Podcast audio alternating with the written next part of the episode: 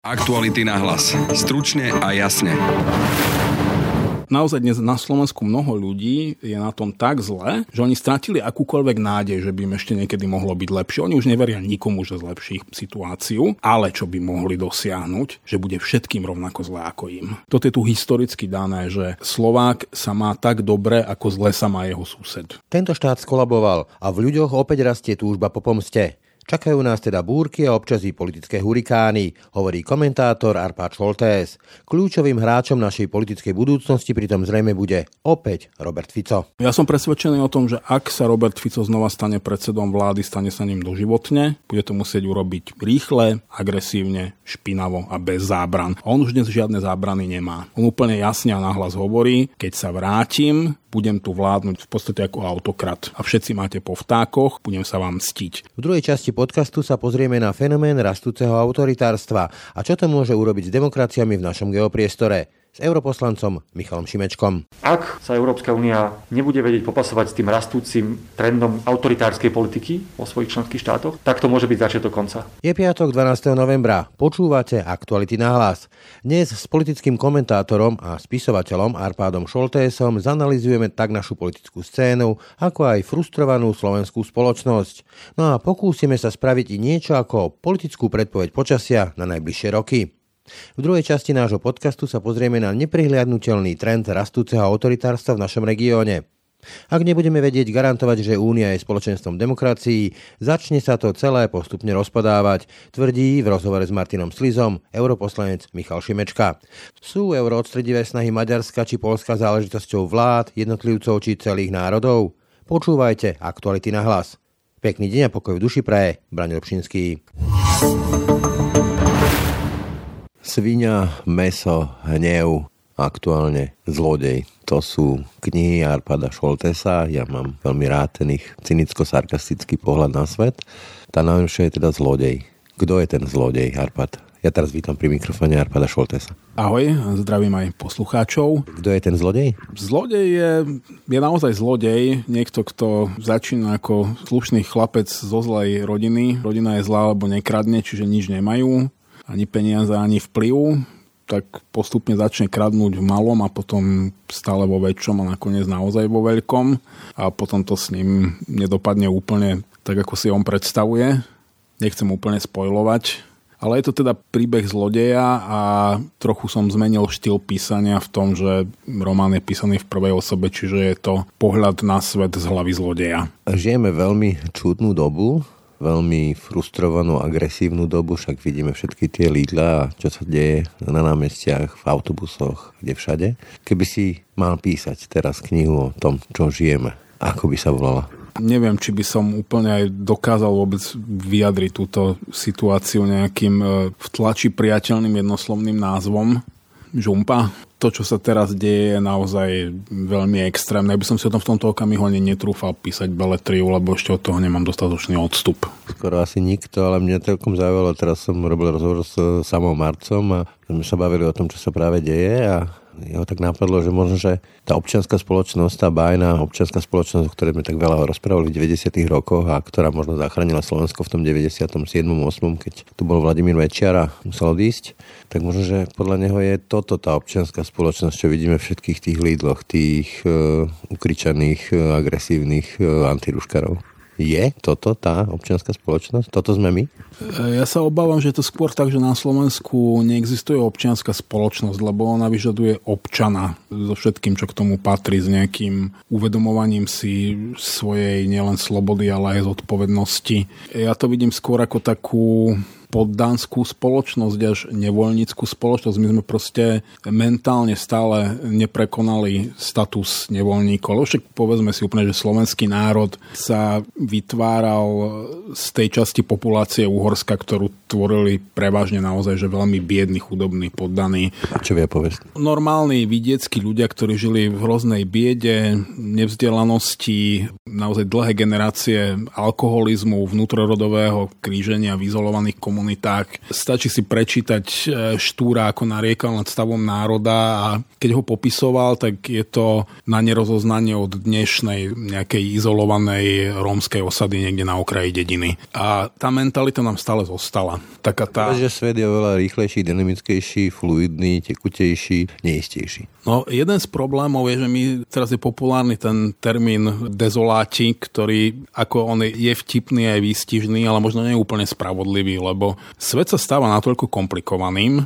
že je stále ťažšie pre jednotlivca sa zorientovať. Čiže ja si myslím, že dnes ten priemerný intelekt, ktorý kedysi stačil úplne na všetko, nestačí na to, aby sa človek zorientoval a on potom vyzerá ako debil. A v istom smere je určite zlyhanie elít, že nedokážu ten priemer nejakým spôsobom lepšie viesť, lepšie motivovať. Ťahnuť do toho, lebo povedzme, že ja tiež mám nejaké vzdelanie, ale delegujem tú dôveru v mnohých oblastiach, od lekárov, cez pilota, cez kozmický výskum, lebo nerozumiem všetkému a veľmi dobre si to uvedomujem. Toto je ale veľmi racionálny prístup, že delegujem tú dôveru a človek nie je zo svojej podstaty racionálny tvor do veľkej miery nás všetkých ovládajú nejaké pudy, intuícia, emócie. A to, aby bol človek racionálny, to naozaj vyžaduje istý intelektuálny vklad. Čiže čím vyšší intelekt, tým viac dokáže byť človek racionálny. A podľa mňa je zodpovednosť elít, aby dokázali nejakým spôsobom aj na emocionálnej úrovni apelovať na tú stále väčšiu masu ľudí, ktorí už intelektom nedokážu zvládať súčasný komplexný svet. A ja sa obávam, že to bude akcelerovať, svet bude stále zložitejší, príde deň, že ani my dvaja muž nebudeme rozumieť a možno tiež budeme zúriť a budeme frustrovaní a budeme robiť úplné blbosti. Lebo na to, aby som mohol niekomu delegovať tú dôveru, že mu verím, že vie, čo robí, musím aspoň rámcovo rozumieť tomu, že prečo on rozumie tomu, čo robí. Časom sa nám to môže naozaj úplne vymknúť spod kontroly keď vyhral v Amerike Donald Trump, tak ja som do veľkej miery z toho vinil vlastne Hillary Clinton, respektíve demokratov, že koho ponúkli. Teraz o chvíľku máme 17. november, výročie 17. novembra 1989, čiže podľa teba tie elity, ktoré viedli tento štát, a teraz nemyslím len politické, ale skôr intelektuálne, zlyhali v tom, že nevtiahli tú v úvodzovkách masu do toho ideálu liberálnej demokracie, teda právneho štátu, občianskej spoločnosti a vlády pravidel? Áno, myslím si, že sme nedokázali vytvoriť tú spoločnú pozitívnu emóciu, ktorá by motivovala aj jednoduchších ľudí, aby sa stotožnili s tými ideálmi. Ale ono je to ešte podľa mňa aj o to zložitejšie, že tu my máme naozaj za sebou nejakú históriu. Ja nerad hovorím o národnej mentalite, lebo z národ je tak nejaký umelý konštrukt, ktorý je veľmi dobre politicky aj využiteľný, aj zneužiteľný koncept národa spájal malé rozdrobené štátiky kniežatstva v Nemecku a v Taliansku a atomizoval Rakúsko-Uhorskú monarchiu, čiže on nacionalizmus vie byť aj produktívny, aj deštruktívny, u nás bol skôr deštruktívny. Mimochodom, že či skočím do reči, on sa ukazuje dneska napríklad Taliansko alebo aj Nemecko, že tam necítia jednu spoločnú taliansku mentalitu, lebo je rozdiel, keď je niekto z Kalabrie alebo z Milana. Oni to sami dobre veľmi dobre vedia. Taliansko je v tomto špecifické, že naozaj juh a sever sú dve odlišné krajiny, ale veľ veľké regionálne rozdiely som aj vo Francúzsku, aj v Nemecku. Aj u nás. Aj u nás a pritom sme úplne maličky, ale nie sú zďaleka také obrovské, ako povedzme medzi severom a Talianska a nejakou Sicíliou alebo Kalábriou. A chcel som hovoriť o tom, že ani nie tak národná mentalita, ako hovoríme o nejakých kultúrnych vzorcoch. A kultúrne vzorce sa veľmi dobre mapujú na takých tých prísloviach, ktoré máme. A teraz si zoberme také tie naše slovenské, také tie veľmi známe a populárne, že čo ťa nepáli, nehas že vlastne úplná ľahostajnosť k problémom tých druhých. To vidíme teraz pri covide, sa to normálne zhmotňuje na ulici každý deň. To sú, to sú tí ľudia, ktorých nezaujíma, že či niekoho potenciálne ohrozia na živote, oni nechcú mať nejaký svoj osobný diskomfort a nie ide o ten fyzický diskomfort, že nechcem nosiť rúško, ale mentálny diskomfort. Oni sa cítia naozaj ponížení tým, že si to musia nasadiť, lebo pre nich sa to stalo vecou nejakej osobnej cti. Nemá to žiadne rácio, to nie je o racionálnych rozhodnutiach rozhodnutiach. A potom je jedno veľmi pekné, a to sa môžeme vrátiť k mojej knihe, príležitosť robí zlodeja. My na Slovensku nekradneme preto, lebo sme na to odkázaní. My kradneme preto, lebo môžeme. A to je aj problém s celkovým nastavením spoločnosti ku korupcii alebo ku krádeži v politike alebo vôbec vo verejnom priestore, že u nás ľudia nemajú problém s tým, že niekto kradne. Majú problém s tým, že oni nemajú čo ukradnúť. To je skôr iba tá závisť k zlodejovi, že, že on si nakradol a ja nemám. Vlastne oni tak vedia, že tí politici sú takí ako oni a keby tam oni boli, tak by boli rovnakí a tiež by využili tú príležitosť, ktorá robí zlodeja. Túto vetu napokon mnohí aj vyslovia nahlas, že keby si tam bol ty, na ich mieste aj ty by si kradol. A to znamená, že ten človek naozaj vie sám o sebe, že keby bol v tej pozícii a mal by tú možnosť, tak by kradol tiež. A preto on aj by bol ochotný tolerovať tú krádež, len keby nechali aspoň trošku kradnúť aj jeho. No veď to vidie napríklad tá kauza diplomovky, čo tu bol či už e, Matovič alebo Kolár a dneska vieme, že koľko 20, 30, 40% sa vlastne necháva robiť na kľúč. No ono je to také malé priemyselné odvetvie, pokiaľ viem, že sú ľudia, ktorí sa živia tým, že vyrábajú seminárne práce, bakalárske práce, diplomové práce. Je to verejné tajomstvo, všetci o tom vieme nejaké dve dekády a nikdy to nikto vlastne nerieši. Potom prečo by sme mali súdiť toho kolára, keď to robí aj my? Áno, a tu už hovoríme o diplomových prácach, to znamená, že máme nejaký asi nezanedbateľný pomer alebo podiel elít, alebo taký, že najvzdelanejších ľudí, ktorí toto budú tolerovať, pretože to aj oni sami urobili. Je to, čo Mišo Havran hovorí, že vládnu nám tí štvorkári, peťkári. Ja ťa ocitujem, Matovičová koalícia je ako podrezací žili a čakať, kedy konečne vykrovácať. Ficava bude ako vyliezť na 30 poschodový vežiak a skočiť zo strechy. Ja zostanem u toho Eduarda Hegera, respektíve tejto koalície. Vidíme, čo sa deje v tých obchodoch. Je to veľmi nepríjemné, je to veľmi agresívne, už len keď to vidím, vnímam ako tak sprostredkovanie a akoby ten štát sa tváril, že nie je, že tu nie je, že si tak nejak odvracia zrak. Dobre, tam zasiali tí policajti, ale nepočuť tu nejaké také silné leadershipstvo typu, že pravidla treba vymáhať. Ako si vysvetľuješ takúto odvracanie zraku toho dobrého uja štátu, ako tomu hovoríš ty? Ja si myslím, že je to naopak. Štát sa tvári, že tu je formálne na papieri. Ale v skutočnosti tu už nie je štát. Toto nie je štát. Slovensko už nefunguje ako štát. Nejakým spôsobom udržuje inštitúcie v chode zotrvačnosť byrokratického aparátu, čo je aj zmysel byrokratického aparátu. On je preto taký rigidný, neflexibilný, skostnatený, lebo to je jeho úloha, že on tvorí ako keby kostru štátu a dokáže fungovať pomerne dlho aj bez vlády. Ale táto krajina určite nemá žiadnu funkčnú vládu. Ešte tu vidíme nejaké úsmevné pokusy o reformy, o ktorých všetci vedia, že neprejdú, pretože v podstate táto koalícia ako celok... By bolili trošku a oni nechcú, aby to bolo. Hlavne táto koalícia ako celok, ako koalícia nemá absolútne žiadnu politickú ambíciu. Tu vidíme len osobné ambície jednotlivých členov koalície, ktorí sa držia pohromade len preto, aby naplnili svoje osobné ambície, ale že čo tu po nich zostane politicky alebo legislatívne vlastne nikoho z nich nezaujíma. A ako si toto vysvetľuješ? Lebo ja si napríklad pamätám na toho Mikuláša Durindu, ten povestný príklad. On proste proste chcel, z neho to vyžarovalo, že bude v úvodovkách v učebnici a že on dovliekol to Slovensko do Európskej únie, do NATO. Teraz ako keby tí politici nič, nič nechceli. Ale veď to je ich gro existencie, niečo chcieť, niečo presadiť, aby po nich niečo zostalo. A prečo to nechcú? Rozdiel je v tom, že Mikuláš Zurinda bol politik. Ľudia, ktorí sú dnes, ktorí majú už formálnu exekutívnu moc, sú nominálne politici, ale v skutočnosti to nie sú politici. Sú to ľudia, ktorí sa ocitli v nejakých politických funkciách funkciách a rád by som povedal, že sú to amatéri, ale dobrý amatér, nadšený amatér sa často vyrovná profesionálom, len sa tým neživí. Títo ľudia sa tým živia, ale nevedia to robiť, podľa mňa sú to normálne, že diletanti. Sú to... Ocitli sa na nejakom mieste a netušia, čo tam robia? Áno, pretože tie strany, ktoré sú dnes v koalícii, sú len rôzne združenia oportunistov s náhodnými názvami, ktorým nešlo o nejaké že náplňanie nejakej politickej idei v štáte, ale oni chceli mať nejakú funkciu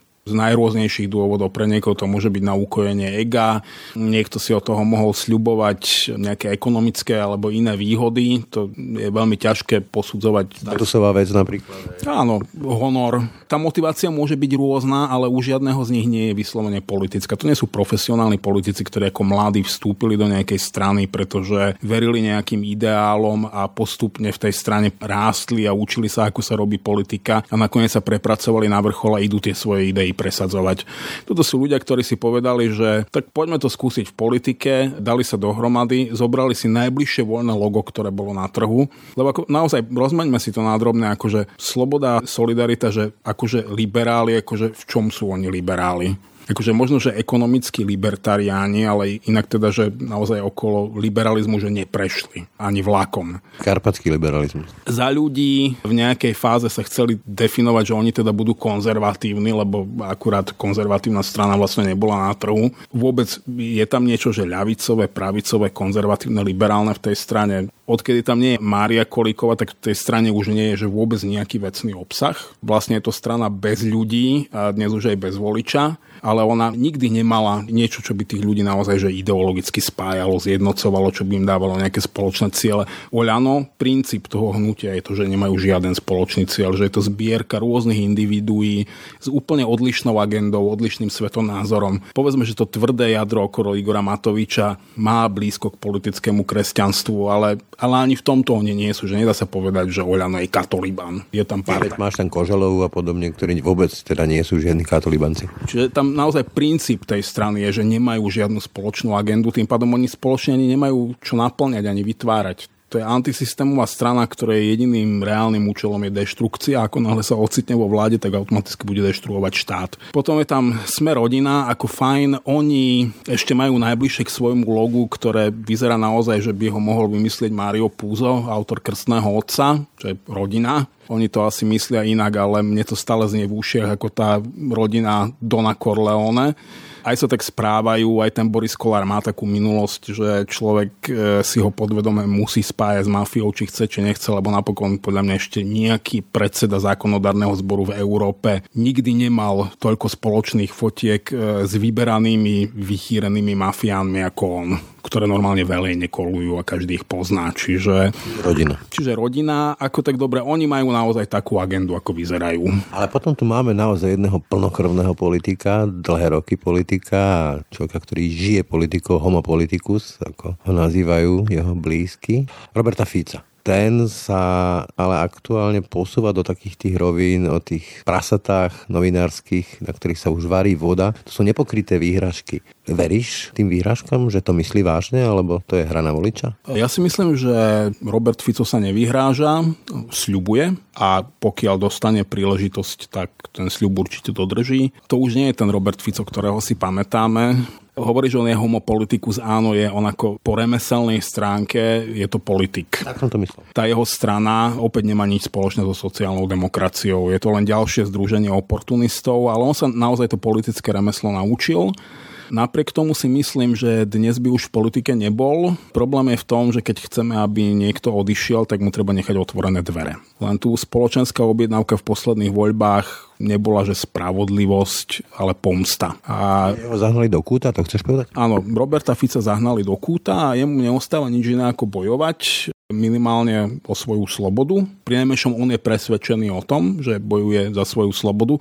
Ja by som na jeho mieste asi bol tiež, pretože tu naozaj politici, aj keď to možno nepovedali nikdy explicitne, ale úplne jasne vygenerovali spoločenskú objednávku, že zavrime Fica do basy. To je taký skalp najvyššie, hej? Áno, a ja osobne som veľmi skeptický, takže Robert Fico je politicky a morálne zodpovedný za to, v akom neuveriteľnom marazme sa táto krajina ocitla. Som ale veľmi skeptický voči tomu, že on je za niečo aj preukázateľne trestnoprávne zodpovedný. Pretože on zase nie je idiot. To nie je človek, ktorý nosil peniaze v igelitke, alebo si sadol s nejakým podnikateľom a dohadoval s ním kšeft. Má ľudí, keď už. Ak, tak na to má ľudí a toto dokazovať pred súdom je naozaj nočná mora. Čiže z politického, pragmatického hľadiska mu mali nechať otvorené dvere. Nenechali, dnes je zahraný do kúta, je odhodlaný bojovať a pokiaľ sa vráti k moci, on už nikdy nepripustí, aby sa znova ocitol v takejto situácii. Mňa celkom zaujalo, minule sa k tomu aj takto on otvorene explicitne vyjadril, že vlastne už dneska tie veci, ktoré sa diali po vražde Jana Martiny, keď vlastne on sa vzdal premiérského kresla a delegoval to na Petra Pellegriniho, že dneska to už vidí inak, že už by dneska takto nekonal, čo keď dovedem do dôsledkov znamená, že ak by sa stal predsedom vlády opäť, čo celkom reálne hrozí,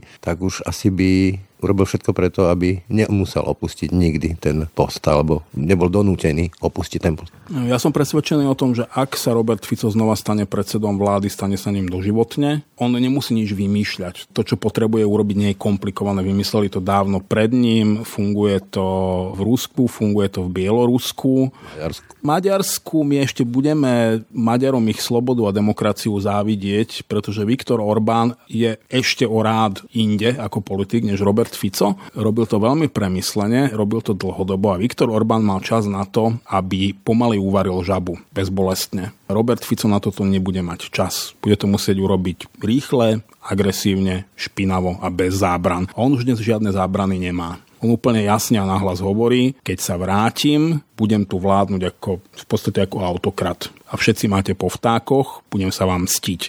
A ja si myslím, že toto nie sú žiadne prázdne výhražky. To je jeho sľub.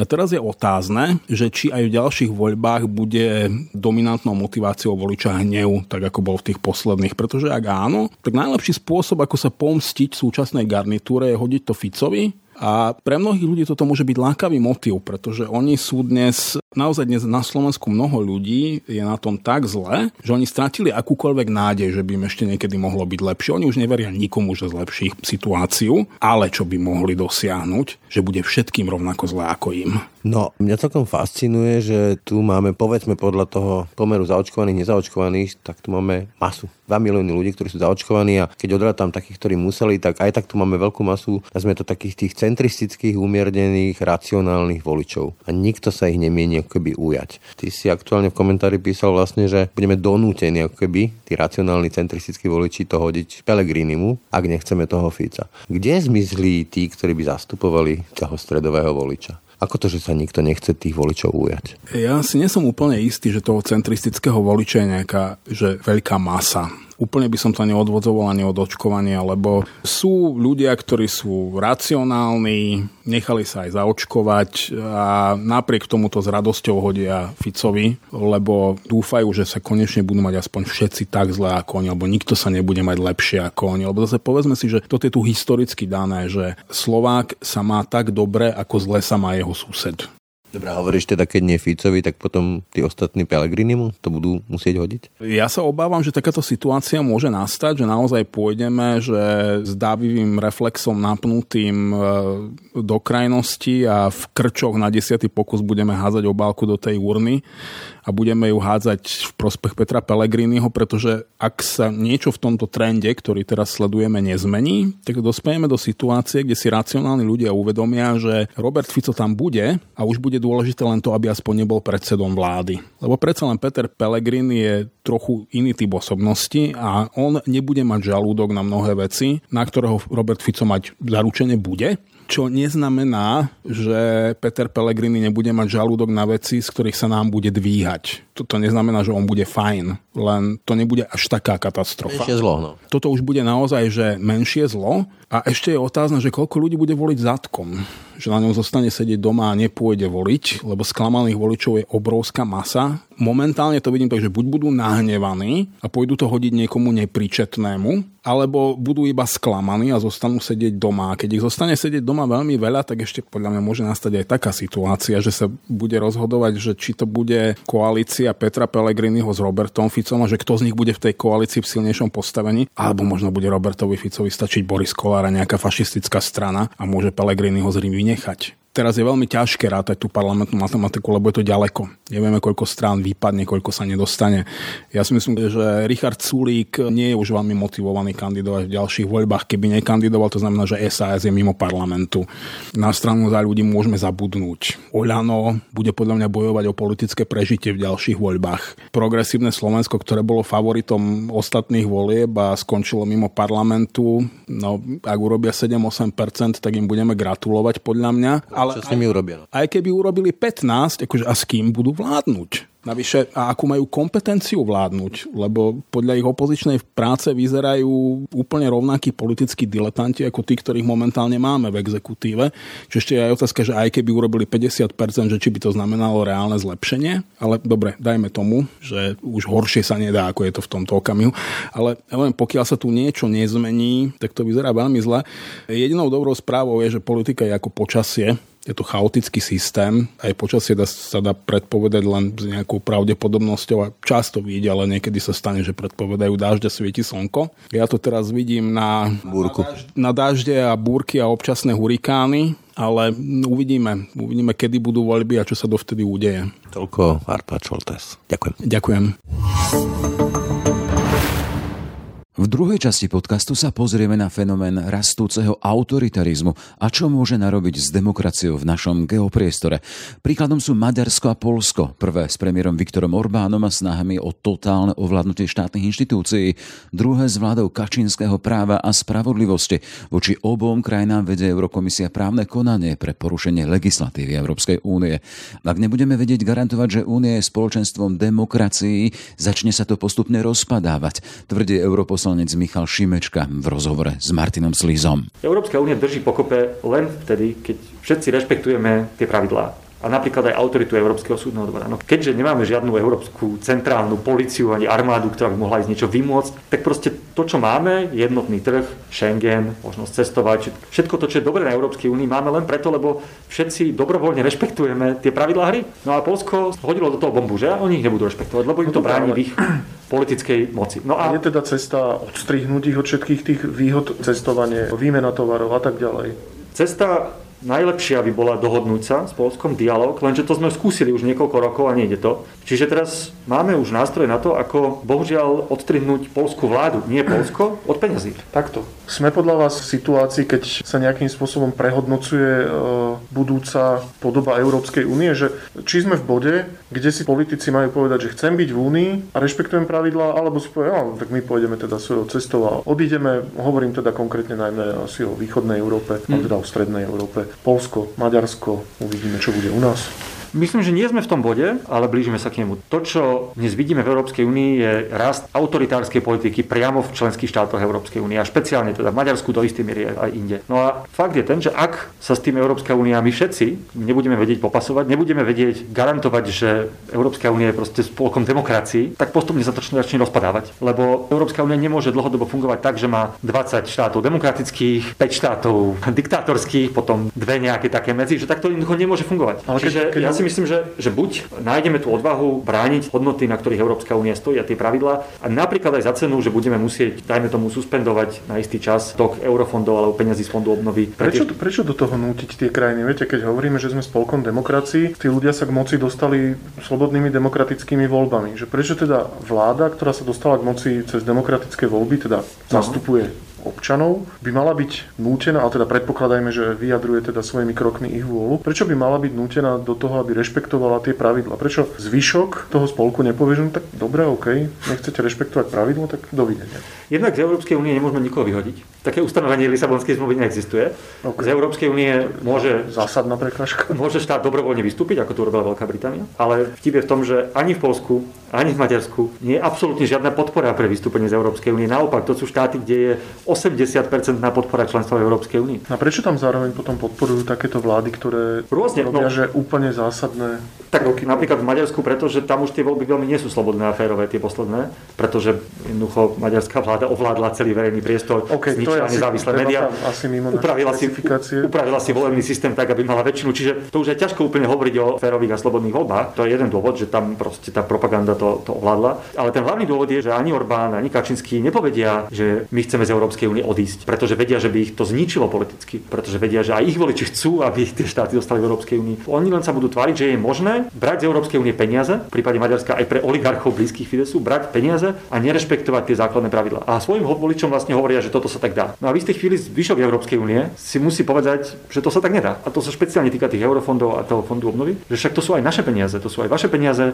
aj slovenských daňových platníkov, ktorými teraz dotujeme Orbánových oligarchov, ktorí ho udržujú pri moci, aby on mohol rozkladať Európsku úniu. To je úplne nezmyselné. Čiže, Čiže mali by sme mať ako Európska únia ten článok, ktorým by sme ako spolu dokázali proste vyhodiť neposlušného člena? Keď nemyslím, si, nie, nemyslím si, že to je... A prečo? Že by to bolo veľmi nebezpečné, dalo by sa to zneužiť. Ja si myslím, že tak, ako je to nastavené, je to dobré, že štát má možnosť vystúpiť, keď je to vola jeho občanov vyjadrená v referende. V Británii sa to stalo, bohužiaľ, ale bolo to tesné. No dobré, Neviem si predstaviť... takéhoto trojského konia, ako napríklad Maďarsko? No musíme sa s tým vedieť vysporiadať. Samozrejme, že na konci dňa to budú musieť byť maďarskí občania, ktorých je mimochodom nesmierne veľa, ktorí si prajú európske konštruktívne Maďarsko, ktorí toho Orbána porazia vo voľbách. To, čo Európska únia musí urobiť, je chrániť ten celý projekt. Napríklad tým, že povie, že proste nebudú žiadne európske peniaze, kým nebudú dodržané základné princípy, ako napríklad nezávislosť súdnictva, nezávislosť policie. Pretože... Čo sa ale nevyhnutne musí obrátiť vo verejnej mienke proti projektu Európskej únie. Nemusí nutne. Ja si myslím, že už aj v Maďarsku, aj v Polsku je veľmi veľa ľudí, ktorí presne vidia, o čo tomu Orbánovi ide, napríklad v prípade Maďarska, a rozumejú, že keď napríklad Európska únia suspenduje tie platby z fondu obnovy alebo z eurofondov, že to je kvôli tomu, že sa všetci bojíme, že Orbán tie peniaze ukradne a že to je preto, lebo nerešpektuje tie pravidlá. A naopak to, čo my musíme robiť na tej európskej strane, je snažiť sa, aby ani Poliaci, ani Maďari o tie peniaze neprišli, že tie peniaze, pretože ich potrebujú, pretože potrebujú na oživenie ekonomiky, pretože potrebujú na investície do zelenej a digitálnej budúcnosti, ale je, sú spôsoby, ako tam tie peniaze nasmerovať bez toho, aby museli prejsť rukami tej vlády, ktorá je problematická. Hej. Môžu priamo chodiť na miestne samozprávy, firmám alebo mimovládnym organizáciám. Akože to je spôsob, ako tie peniaze dostať a pomôcť aj Maďarsku, aj Polsku bez toho, aby to musela celé kontrolovať vláda, lebo tie vlády sú ten problém, nie tí ľudia alebo tie štáty. Ja, však hovorím, že ak predpokladáme, že sú tie vlády demokraticky zvolené, tak tým pádom problémom sú voliči. Nie? Podľa mňa ten problém nastane a špeciálne v prípade Maďarska ten problém nastane vtedy, keď už je vlastne si ťažko vedieť predstaviť, že Orbán nevyhrá. Hej? A to uvidíme v tých voľbách, ktoré budú v Maďarsku budúci rok. A že to už je presne tá, tá situácia, kedy tá demokracia definitívne zaniká, keď si neviete predstaviť, že on môže byť porazený. Uvidíme, ako to tam bude. Ale aj v prípade Polska, kde ani zďaleka to nie je také vážne, tak to, že voliči zvolili nejakú vládu, v prípade Polska vládu PIS alebo Orbánovu, ešte nedáva tej vláde predsa právo robiť si čokoľvek v Európskej únii. Veď tie štáty vstúpili dobrovoľne do Európskej únie, podpísali asociačnú dohodu, ratifikovali Lisabonskú zmluvu, veď to nie je tak, že za to, že máte demokratický mandát, tak môžete rozbíjať Európsku úniu. Veď sa všetci musíme, však sa aj my, aj ako Slovensko, aj, aj Nemecko, aj Španielsko, aj všetky tie štáty riadia nejakými svojimi záväzkami, ktoré z členstva Európskej únie vyplývajú, ktoré sú dobrovoľné. Čiže to netreba vnímať tak, že za to, že máte mandát, môžete robiť čokoľvek. Podľa vás by teda nefungovalo na tieto problémové štáty možnosť, že môžu byť vylúčené teda dohodou tých ostatných? Alebo ja to poviem tak trošku ja, rozumiem, že, rozumiem, zjednodušene, sa... že proste nezapôsobilo by na ostatných v pozitívnom zmysle, keby jedného problémového proste vyhodili? Fakt si myslím, že to je dobrá cesta. Myslím si, že by to narušilo akoby aj ducha tej európskej spolupráce ako drasticky. Jedna, jedna vec je, keď niekto dobrovoľne vystúpi, veď to najlepšie ukazuje, prečo Európska únia nie je ako sovietský zväz, ako E, konšpirátori veľmi často hovoria, presne preto, lebo zo sovietského zväzu sa nedalo vystúpiť. A, a bez toho, aby vám poslal armádu. Keď ste porušili pravidla. Tak... Keď ste porušili pravidla. Čiže podľa mňa je v poriadku, že sa dá vystúpiť. Nemyslím si, že je správne, aby Európska únia bola takým spôsobom agresívna a niekoho vyslovene vytláčala von. Ani problémovú vládu, pretože nakoniec na to doplatia tí občania, ktorých záujme to určite nie, ani nevolili tú vládu často na to, aby boli vyhodení z Európskej únie. Ja si myslím, čo sa môže stať, je, že keď tie problémy budú pretrvávať, dajme tomu v Polsku, v Maďarsku, v iných krajinách, to je jedno, tak bude obmedzený prístup tých vlád k tým výdobytkom európskej integrácie. Napríklad, keď sa bavíme o tých súdoch, hej, tak keďže v Polsku sú vážne pochybnosti o nezávislosti súdnictva a o férovom súdnom procese, tak napríklad si myslím, že časom Polsko vypadne z projektu európskeho zatýkača alebo zo súdnej spolupráce v rámci EÚ. Jednoducho preto, lebo tie ostatné súdne systémy, tie ostatní sudcovia v iných krajinách nedôverujú tým Polsku. Alebo z rôznych iných koby, projektov, ktoré. No, dobre, ale je, to pre nich, je to pre nich taká újma, aby si povedali, že tak dobre, my teda prehodnotíme náš autokratický prístup, a, lebo nebudeme v európskom no, no, alebo nebudú súčasťou toho fondu obnovy, čo už je teda dosť veľká újma, a to sú desiatky miliard, hej, takže okay. a preto je to krajné riešenie a preto nikto sa k tomu, nikto to nechce použiť samozrejme, túto, tento nástroj, ale vlastne už nie sme dotlačení do situácie, všetky ostatné nástroje zlyhali. A to je si myslím, že je niečo, na čom záleží aj, aj vláde PIS. Dobre, aby sme to uzavreli, sme teda pred nejakým oklieštením Európskej únie alebo nájdeme cestu von ako Európska únia? Myslím si, že nájdeme cestu von, myslím, že, alebo ja som v tomto optimista a verím, že aj v Polsku, aj v Maďarsku je väčšina ľudí, ktorí nielen, že si prajú, aby tieto krajiny zostali členmi Európskej únie, ale vyznávajú aj hodnoty, ktoré Európska únia predstavuje a chcú, aby Polsko a Maďarsko hrali konštruktívnu rolu v Európskej únii. A pre, pre Slovensko mimochodom to je to najlepšie, čo sa môže stať. A ja si myslím, že tých ľudí je stále väčšina a že sa to ukáže v tých najbližších voľbách aj v Maďarsku a v Polsku. Čiže ja, ja verím, že sa nám to podarí, ale je tu aj tá hrozba, ak sa Európska únia nebude vedieť popasovať s tým rastúcim trendom autoritárskej politiky vo svojich členských štátoch, tak to môže byť začiatok konca. A mimochodom, a to sa vraciam k tej debate o tom, že sa môže vrátiť Robert Fico a že ako by to bola prípadná vláda s extrémistami a tak, tak posledné, čo chcem, aby aj Slovensko bolo v tejto kategórii v Európskej únii, aby sme to my s tým museli zápasiť, čo sa opäť, akoby máme tu skúsenosť s Mečerom a to sa opäť vraciam k tomu, prečo je také podstatné, aby aj progresívne Slovensko prispelo k tomu, aby ľudia znovu začali veriť, že tá politika sa môže zmeniť. Ešte mi napadla jedna vec, kontexte a v súvislosti s Európskou úniou, že napriek tomu odchod Británie, problémy v Polsku, v Maďarsku, potenciálne proste na Slovensku ľudia, ktorí počúvajú na nejakú protieurópsku retoriku, nie sú to všetko impulzy na to, aby sa aj európsky projekt alebo ľudia, ktorí ho mm. nejakým spôsobom ovládajú, sám nad sebou zamyslel, pretože keby ľudia v takej veľkej miere pociťovali pozitíva tej Európskej únie alebo vnímali to ako nevyhnutný projekt pre svoj život, asi by neexistovalo toľko ľudí, ktorí budú ochotní voliť takéto strany. Voliť proste takéto euroskeptické alebo antieurópske strany. Ono, ale štatistiky ukazujú skôr opačný príbeh. Ono, dôvera v Európsku úniu je stále na veľmi vysokých číslach aj, a po Brexite špeciálne, aj v štá, špeciálne v štátoch ako Polsko a Maďarsko, že aj tie barometre ukazujú, že ľudia v zásade akoby dôverujú Európskej únii, chcú byť jej členmi. A nie je to len také deklaratívne? A nemyslím, že je to deklaratívne. Ani nie je úplne vidieť, že tak v Nemecku napríklad akoby tá euroskeptická strana AFD v zásade žiadny veľký výsledok nemala. Tak na, na, západe, na západe asi není s tým taký problém. Ani, ako a, a koniec koncov ani v Čechách, tak je tam tá silno euroskeptická, dajme tomu SPD, ktorá tiež nejaký veľký výsledok neurobila. Samozrejme, že sú v Strednej Európe, ale nielen v Strednej Európe, akoby euroskeptické vlády, teda strany, ktoré sa niekedy dostanú do vlády. Nemyslím si, že to ukazuje nutne, že Maďari, Poliaci alebo ktokoľvek iný odmietajú Európsku úniu. Myslím si, že to ukazuje na cynizmus a mocichtivosť týchto konkrétnych politikov PIS či Orbána. Oni by dokonca podľa mňa ani neboli proti Európskej únii, špeciálne v Polsku, keby ich Európska únia nechala robiť to čo, to, čo chcú robiť. To znamená podriadiť si napríklad v tomto prípade súdnictvo. Oni sa, to je úplne tento príklad s tým, s tým čo sa deje dnes. Oni sa postavili proti Európskej únie jednoducho preto, lebo Európska únia je prekážkou tomu, aby centralizovali moc, aby si obsadili tie verejné inštitúcie. A to si myslím, že v tomto je Európska únia je dobré, že je tou prekážkou. A raz to možno budeme za to vďační na Slovensku. Aktuality na hlas. Stručne a jasne. Tak to boli dnešné aktuality na hlas. Pekný zvyšok dňa a pokoj v duši praje. Braň Robšinský. Všetky podcasty z pravodajského portálu Aktuality.sk nájdete na Spotify a v ďalších podcastových aplikáciách.